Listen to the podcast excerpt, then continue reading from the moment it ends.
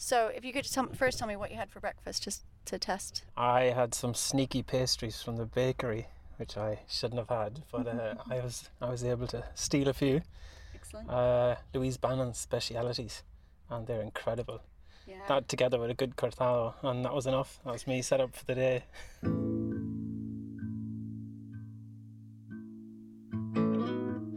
Welcome to Cereal from Farmerama.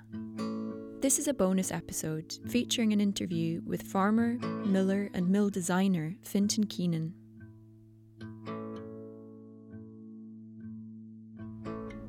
I'm based in Denmark, where I've been for the last 12 years. And for six of those years, I've been working together with Per Grupe, who's a bit of a legend in the whole grain and milling world. That's basically where I learned my craft of uh, old varieties of wheat and milling um, and the whole knowledge around growing them, especially organically. And right now, I'm actually spreading that knowledge back um, to Ireland and helping people wherever I can with uh, you know the skills required in order to be able to get this whole movement off the ground. Can you explain a little bit about why certain producers produce stone ground rather than roller milled flour and some of the advantages and disadvantages of that? Ooh, tricky question. Um, basically, you have two camps of people. You have people that are really pro stone ground flour and religiously believe that that is the best way to make flour. And then you have the camp that says, no, I want roller mill flour. The two are very, very different. And it kind of all comes down to what type of bread people are wanting to make. I think there's a middle ground. And I think that's what we should be aiming for. And that's kind of what, one of what I'm trying to develop. It's it's what the mill is like in Denmark. Um, it's what the mill is like that I built in for Cairnspring in Washington State. Um, I recently completed a mill as well in southern Idaho using the same principle of roller mill combined with stone mills. And the advantages of that are that you can get completely different types of flour that you can just with a roller mill or just with stone mills. Your options are much wider. And also, it has the benefits of the steel rolls doing a lot of the hard work before it gets to the stone mill, but you still have 100% stone ground flour.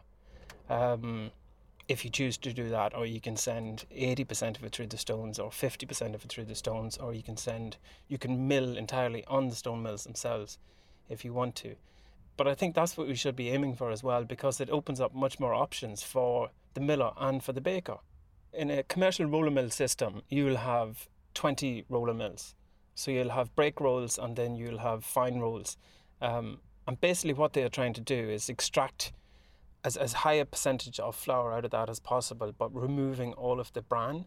So, and that's where you've got your oils, that's where you've got your flavour in the bran, and that's completely taken away because they want to prolong shelf life.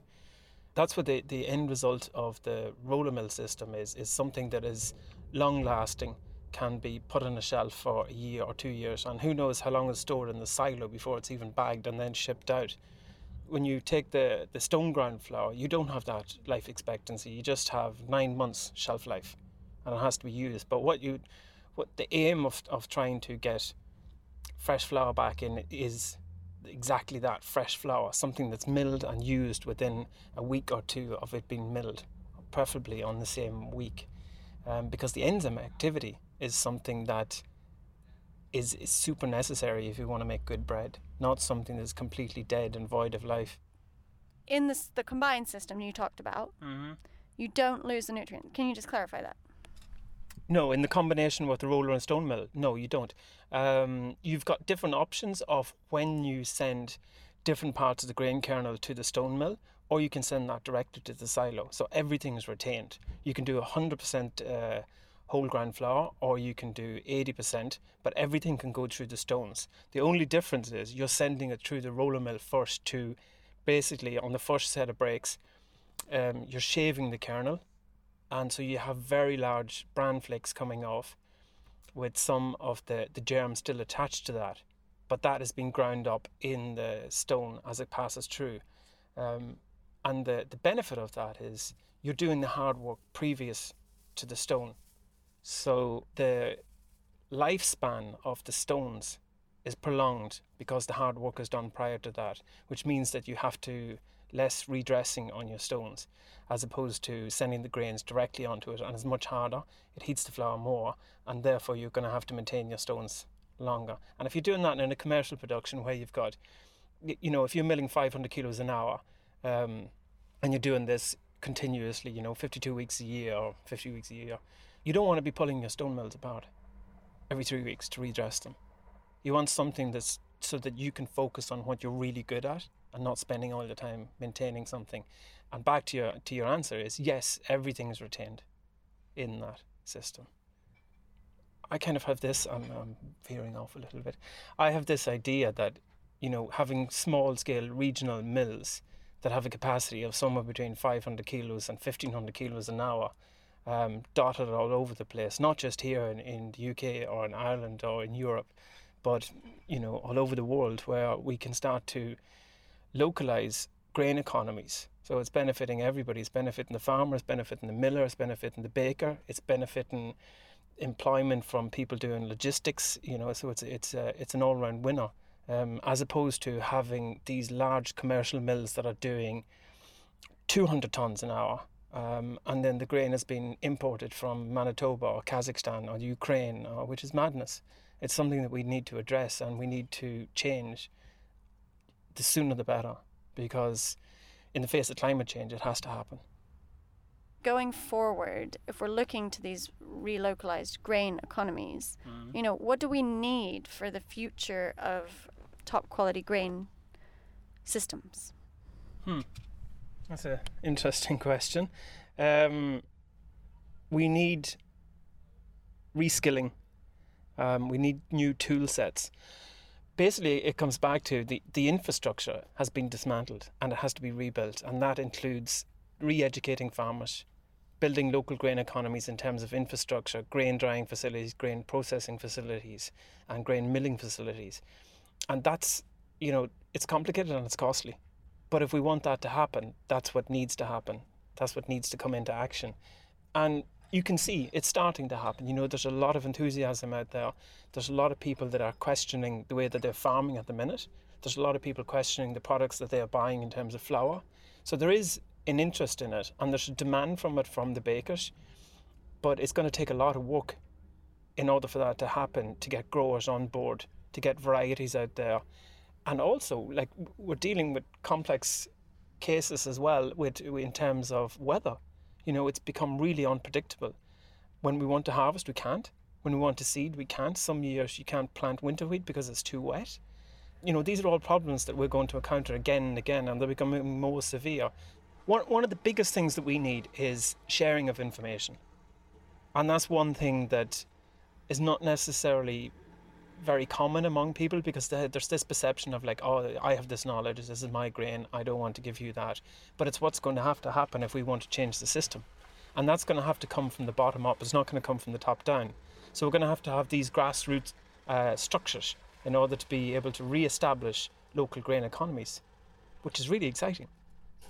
And especially, I believe, with the new generation of farmers you see people like Fred Price, you see Oscar here at Duchess Farms, you see Farmer George, and when you speak to them, that enthusiasm is just like boom.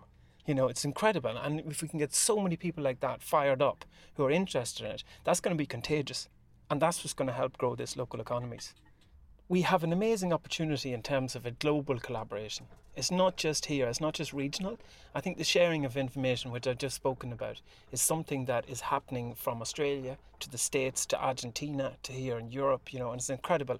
And I think with the drive and enthusiasm of that, this will happen. You know, it's not a question of how can we make it happen. It's already started. The wheels are in motion.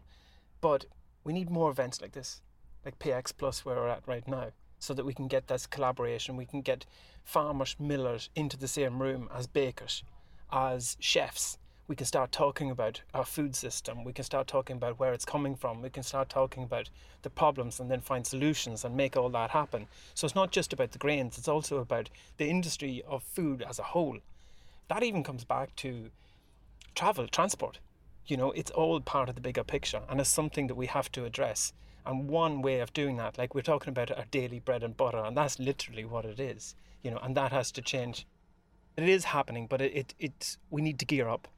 it, it needs to happen a little bit faster. Some people think, oh, you know, you just chill out a little bit. But it's, I, I, I don't think we have the time to chill out.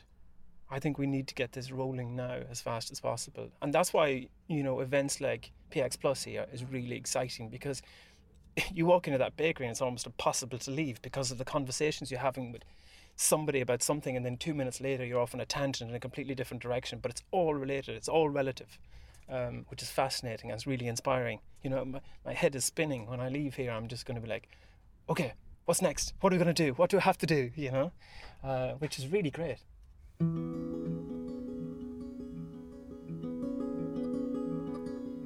Cereal is possible thanks to generous support from the Roddick Foundation. Subscribe to Farmerama to hear the rest of the series. You can find us on your favourite podcast app, on SoundCloud, or at farmerama.co. If you enjoy the series, please do spread the word. And if you'd like to support Farmerama, visit patreon.com forward slash farmerama. Cereal is produced and edited by me, Katie Revell, with Abby Rose and Jo Barrett. Susie McCarthy and Hannah Sutherland also worked on the series. Our theme music is by Owen Barrett.